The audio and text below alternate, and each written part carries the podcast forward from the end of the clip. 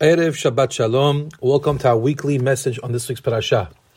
Have you ever thought about the name of this week's parasha, Parashat Noah?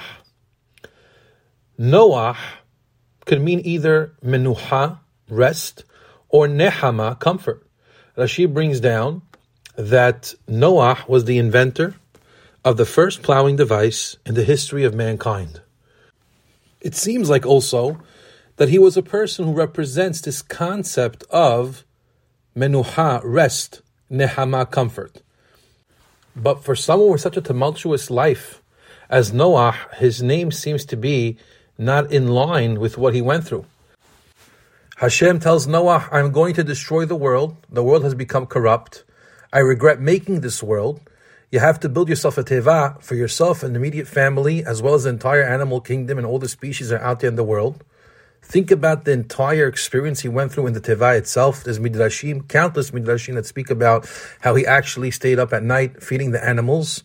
He wasn't able to do anything that's usually normal that a person does at his own home. He didn't have the comfort of his home. How did Noah survive such a chaotic life? If you think about it for a minute, how did he manage to swim among the sharks, as we say, and remain sane? And the answer is that Eta Elokim hitalech Noah. The answer is that Noah knew a critical thing. He knew that the chaos of his life wasn't just a random experiment brought by Hashem. He knew that the turbulence and destruction were obviously means to bring his life to a better place, to make him appreciate new horizons, and to deepen his connection with Borei Olam himself. Noah understood that when Hashem threw him a literal lifeboat that would enable him to ride the waves of the largest flood that ever visited this world. It wasn't just a boat. He understood that whenever there was a tidal waves in this game, as we call life, Hashem provides a lifeboat that enables us not only to survive, but to ride the waves and end up on top.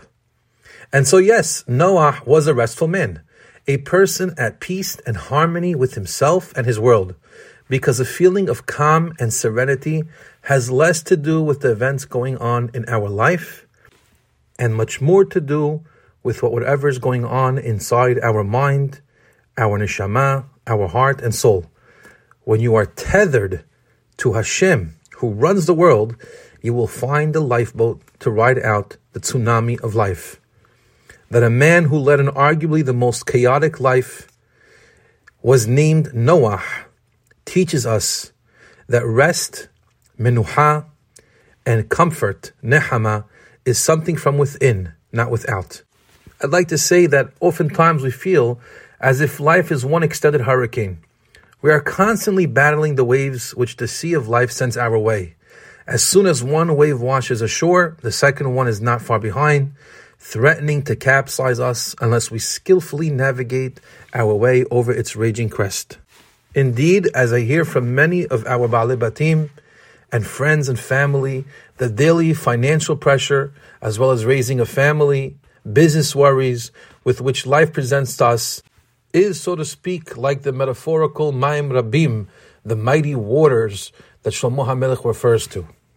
And these pressures in our life constantly occupy our minds, rendering it like a vessel filled to the brim with murky waters which won't allow the radiance of the sun to cause it to sparkle.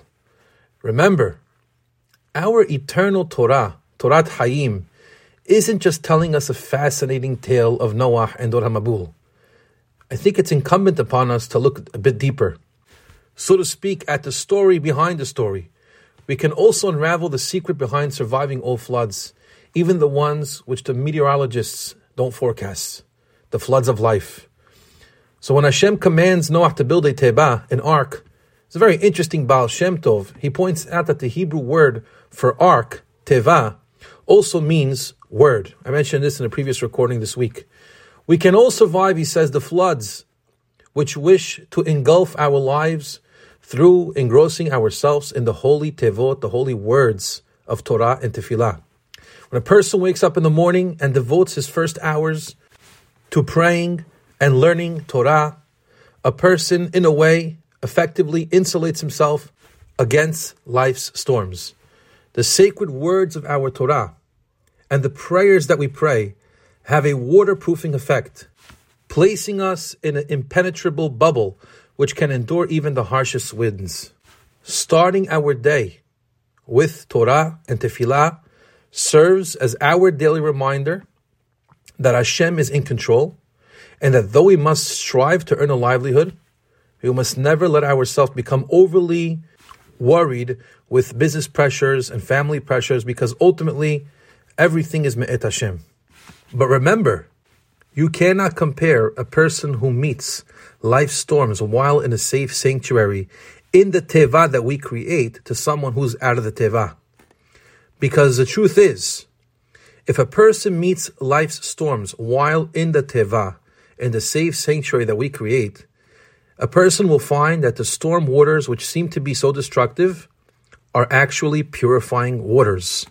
Hashem, at the end of the day, we know, Hashem purified the world through the Mabul. The Mabul lasted for 40 days, similar to a mikveh, which must contain 40 se'ah of water. Hashem purifies us by sending challenges and tribulations in our direction.